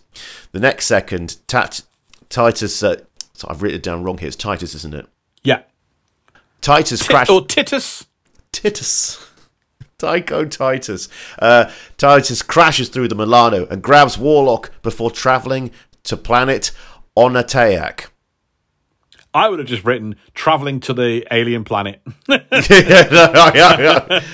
I was reading that sentence, I was like, going, here it comes. If, I'm, if I'm reading that in a comic book, I'll I won't even bother trying to pronounce that. I'll go, yep, that's the word. That's that's the on. word. That's the series series of letters. So Titus is he from the original comics? Is he a Guardians of the Ca- Guard, uh, Galaxy villain or? Not a Guardians. Interesting because he shows up loads in this series. Yeah. loads. Okay. Um, but he's not a Guardians villain, but he is a cosmic villain, um, a relatively new one. Um, in 2013, Marvel did like a reboot of the Nova series. Nova's been a character, a cosmic character, since the 1970s. Well, he starts off as a Spider-Man character, Spider-Man style teenage character, and then they make him a cosmic character. But they introduce like a um, a new Nova, Right. a clueless teenager, very young teenager actually, called Sam Alexander, who finds after his father's death, he finds and then inherits his father's Nova helmet and powers, and discovers all the dangers of the cosmos. Um, Sam eventually finds out that his father was part of a black ops unit of the Nova Corps called the Supernovas, informally known as the Black Novas, for two reasons. The first reason is all their helmets were black instead of gold for stealth purposes. The second reason they were called the Black Novas is because its membership was exclusively thieves and killers, including Sam's dad. That's when he finds out his dad was a wrong 'un. Oh wow. but one of his dad's teammates uh, in this in this Black Ops group was Titus, a huge white tiger alien of an unknown race, a vicious killer. When a mission goes wrong, Sam's dad deserts the squad and abandons Titus, leaving him for dead. Um, he doesn't die. He is badly. They're attacked by the Chitauri, um, who who nearly kill Titus. He loses his arm and he loses his eye, um, and then he's enslaved by the Chitauri, and he works for them for many many years. They replace his arm and his eye with cybernetics and a giant gun and stuff. And eventually, he he uh, kind of frees himself from the Chitauri, and he comes to Earth in search of the man who abandoned him, uh, but finding instead the young son. And he's like, "Well, got to take this out on someone, kid." Oh boy. Oh boy. yeah, fun character. Yeah. On the planet's surface, Warlock, now even older, is shocked to discover that the Centurion helmet that Titus wears renders the criminal invulnerable to Warlock's powers. Titus tells Warlock he's going to train Warlock to take on the Nova Corps out of revenge, but Warlock's immaturity enrages Titus and the two squabble, using their powers against each other. The Milano makes an entrance and fires missiles at Titus, blasting him back, but Titus is able to blast the Milano, forcing it to crash land. However, upon inspecting the wreckage, Titus is ambushed by the Guardians, who manage to eject from the ship before the crash. We see we saw the Nova Corps in the first Guardians movie, and they're nothing like this. They were just regular No. guys with spaceships. It's Yeah. like there, there's some real power here. How powerful are they in the comic books? Yeah, in the comic books, they each have one of these Centurion helmets. Yeah. Um, and they're they're, they are all connected to the Nova Force. That's the source of power um, for for for all the Novas, um, which is controlled by the living computers of Xandar, um, which is the, uh, the the Xandarian world mind. It's called, um, and each each Nova Corps member can access a different amount of Nova Force depending on their rank. The higher their rank in this military operation, um, the more power they can access. Um, some, well, so there was a there was one um, Garthan Saal who became the supernova because he could access the most Nova Force. He went mad because too much power will do that Yeah.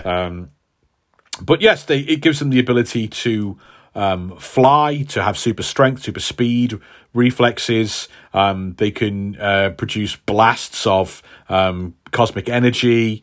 Um, they can fly faster than light. They'll have like a, a limited healing factor. Um, yeah, so stuff like that. Um, the helmet also connects them to World Mind, the Xandarian compute living computer that will um, it becomes so during the annihilation stories the writers kind of change worldmind a little bit and have it be this kind of annoying sat nav in in the in the nova's mind and it's like alert nova a danger is incoming to your left like yes i can see it i am currently fighting it alert nova you appear to be bleeding yes i know i'm bleeding it's kind of a fun dynamic when they when they do that in annihilation that's good. that's good. um, yeah. And they have like an argument. It always becomes a little bit like KITT from Knight Rider as well. Oh, yeah. I was thinking of uh, Rogue Trooper from 2000 AD, where he has. Oh the- yeah, a little bit. Yeah, but they have yeah. Mm. they have all different personalities in it. Like dead, they, they have dead soldier personalities. So, yeah. in the helmet, the gun. Is it just those two? the backpack. It's the, the backpack. backpack is another yeah. one as well. Yeah, man, what a series. um, Oh yeah. Um, sorry to interrupt, but speaking of Rogue Trooper, uh, they're they're doing a run at the moment, and uh, it's Garth Ennis. during a what? Sorry, A oh, run of it. The, the current, series. cur- All right. current, current 2000 AD. There's a there's a there's a um, That Trooper. Garth. Ennis makes sense because he loves military fiction. He's written loads and loads of it. He, he, he did the Dan Dare series for Virgin Comics, which is really good. Ah, got you, got you, got, gotcha. He, he loves anything military. Yeah. Um, so yeah, uh, Worldmind's good, and they've got the they have the, the the the Nova uniform, which lets them basically survive in space. You know, Yeah. Um, it's a space suit. Um, so they don't, they don't have spaceship. They don't have spaceships. They fly through space like a super being. Amazing. Um, and they can, yeah, they can even um, can they? I think they can generate stargates. The most powerful ones of Bloody them hell. can use. They can generate a stargate and leap to another side of the of the universe. So, so yeah, they are. They're they're not. They wouldn't need to get on board a ship. They'd they do everything. Like they can fly in and out of orbit. They can generate a stargate. They can fire blasts of energy. Yeah, they're they are Marvel's version of the Green Lanterns. Oh, that is a that is a very They- good comparison. Yeah, I mean, very, Yeah. very, right from the get go, from the from the origin story of the in, in the seventies, Hmm. it is an alien di- an alien police officer basically dies, Yeah, and passes it passes on on- to a young kid. Um, yeah. they don't, they're not able to create objects out of energy, but all all the other parts of it, they are the police force of the of the galaxy. Yeah. That's a really good comparison. The team fights Titus, but the criminal is too powerful for them. However, Star Lord remembered to signal for backup, and they are suddenly surrounded by Nova Corps ships, which suppress Titus. But Titus tries to coerce Warlock into destroying the ships by threatening to kill the Guardians, whom Warlock sees as his friends. As Warlock gets more emotional from Titus shouting at him, Warlock starts emanating great energy and loses control of his powers, blasting everyone back. Titus blasts Warlock, finally able to hurt Warlock. Finally able to hurt Warlock after the boy's gem turned dark, making him fair game. Realizing that this shift makes Warlock able to partake on Titus, Warlock reduces the criminal to dust in a single blast, leaving only the Centurion helmet. Realizing what he has done, Warlock's guilt overpowers him and he inadvertently summons a cyclone. Realizing that what what needs to be done, Gamora heads into the storm and dons a Centurion helmet. Suddenly, Gamora witnesses visions of Warlock dying and then being reborn as a powerful and evil figure. So that this was a bit unclear to me when I was watching it. I, I I thought it was like a look at the future. I didn't realize it was him being reborn. Oh well, just he gets dragged under the water, Ah, yes, okay, and then he emerges from the water again. right. as a new kind of thing. It's it's and and I um, yeah, and Warlock's all about death and rebirth. So yeah, So I take it he becomes evil in the original stories. well, we've obviously looked at this in um, one of our Guarding the Galaxy bonus episodes. Warlock, when Jim Starlin took over the character, comes into contact with a malicious being known as the Magus, the head Ah, yes. the head of the Universal Church of Truth. The Magus has ground billions of life forms under his heel across the cosmos. Um, Warlock fights the Magus and then finds out, and this was a in, the seventies when this happened. It's, it's now a trope now, but not back then. He then discovers the the Magus is himself from the future, a, a twisted version of himself who's just given into insanity and madness. Kind of like the Maestro. Maestro. Yes, whole- yeah, yeah, and the Hulk thing, which came later on in the nineties and stuff. Um, Warlock tries to beat himself, but cannot do it on his own. So he teams up with Gamora and uh, Thanos for the first time. Wow. Thanos does not want this threat. He he's not going to let someone else come in and take over the universe and do whatever they want. Um, together, they end up basically destroying the timeline um, that that Magus comes from. Um, can you know, making sure it never happens. But then Thanos projects Warlock two years into the future where he Warlock finds himself dying from a fight Right. against Thanos, and as he's bad, not that he's badly injured, and he's angry and he's annoyed, and he is basically about to turn into the Magus. Ah, okay. The Magus is the thing that will kill Thanos. So Thanos sends good Warlock two years into the future, and Warlock has to stop himself from becoming the Magus by killing himself, Oh, which frees Thanos from the curse. Magus isn't going to kill me now, because Yeah. right before he becomes powerful enough to kill me, his past self arrives and kills him. Yeah. And Warlock then goes back to the modern day and he's like, ah, you've just outplayed me. and then, Very good play, though. two years down the line in that story, Warlock starts to die in a fight with Thanos. And what happens? Himself from the past arrives and kills him. Oh, Mwah! Chef's kiss. Oh. Jim Starlin, baby. Knows how to do it, yeah. that is incredible. But as as we discovered in our in our bonus episode on Guardian of the Galaxy, the Magus has returned to plague Adam Warlock several times since then, hmm. and it's a haunting reminder of what he may one day become. That's brilliant. I really hope they. I don't think they have enough time in the story to handle Magus, but we might get glimpses of what he might become, but Yeah, I think this is might. just a starting point for the character. Man. there's, there's so much to look forward to. yeah, we could get a, a Warlock series down the line. Hmm. Who knows? Arguing as to whether they need to protect or destroy Warlock, Star Lord heads into the Eye of the Storm and tries to talk sense into Warlock and show empathy.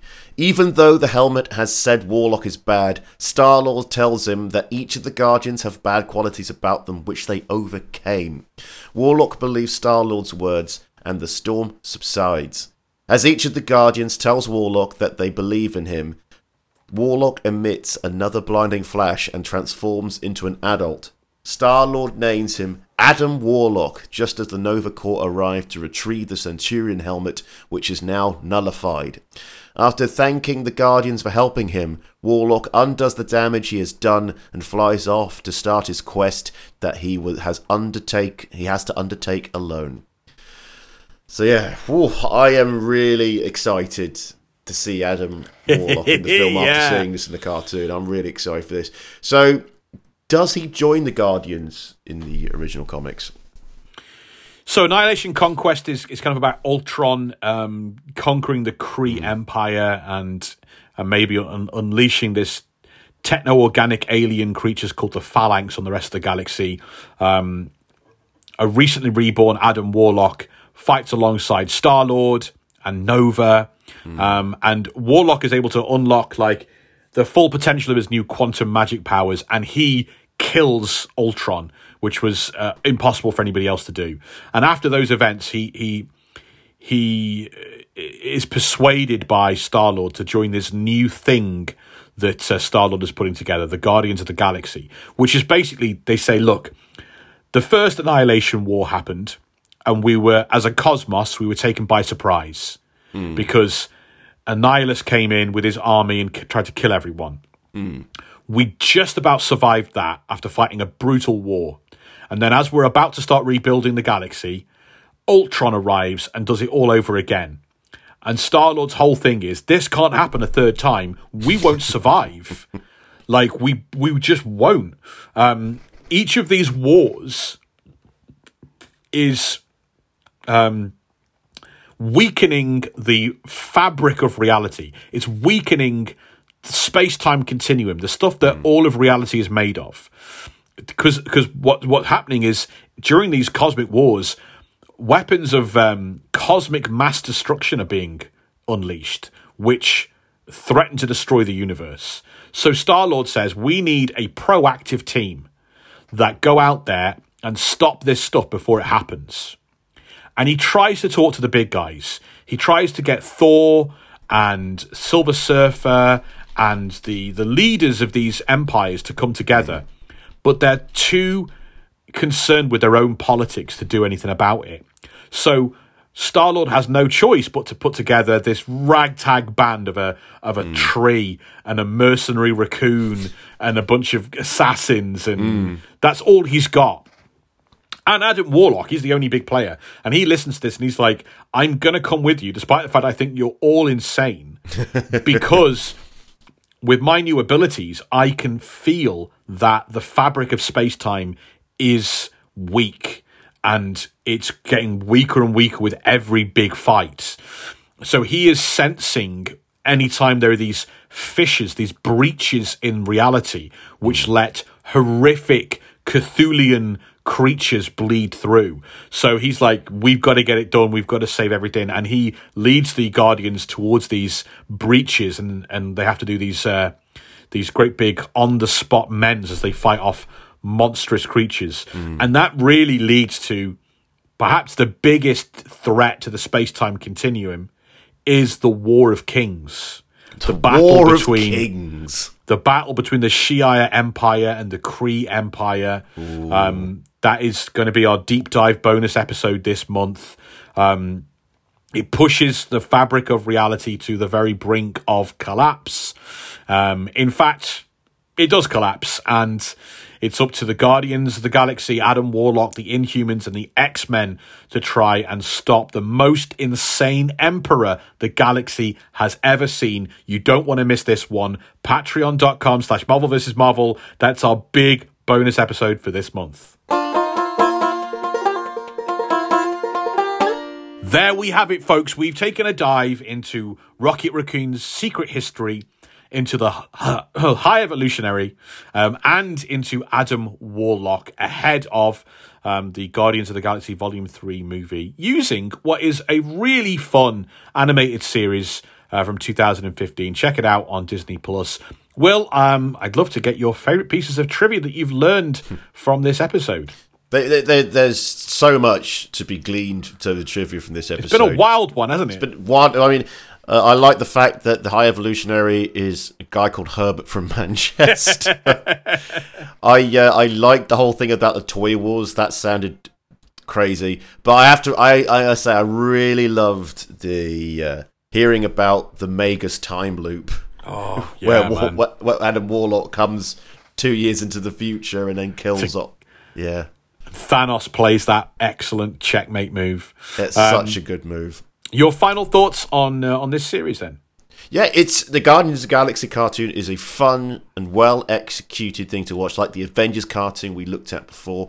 It gets gets most of what made the films great in a nice animated setting. I love the Avengers crossovers, and it's surprisingly funny too. Yeah, it's a really. I was expecting this to be a bit more commer- more commercial than I thought it was going to be. Perhaps a bit more lightweight, a bit more sanitized. It was uh, a lot of fun. They got the balance just right. Um, if you're uh, liked what you've heard today and want to um, check out some uh, reading material from Marvel, um, you want to be looking for Warlock by Jim Starlin. Um, it's a great collection. Um, I don't know if the Evolutionary War is in. I, I don't think it's in print. I don't think it's been massively connected, but you might be able to find some old trades out there of the Evolutionary War with the with the High Evolutionary. Annihilation Conquest has been out of print for a long, long, long, long time. Um, if you can find it, it's a good starting place. It's where the new Guardians of the Galaxy begins. Um, the Rocket Raccoon series by Bill Mantlo and Mike Mignola is a very, very fun read. Though it feels like it has nothing to do with the Marvel Universe. If you can grab hold of that, I recommend it. And Guardians of the Galaxy by Abnett and Lanning. Dan Abnett and Andy Lanning, um, writing the series that inspired all these movies. Check that out. Next episode, Will. Next episode. Next deep dive episode, we're going back to the MCU. Yes, The start of this year, we announced a project. It was it was we're doing the Marvel Universe remastered. We realized in our first year, when we three years ago, when we didn't know what we were doing, we rushed our way through phase one of the MCU, knocking out episodes without any real structure, with terrible recording equipment, no idea what we were doing.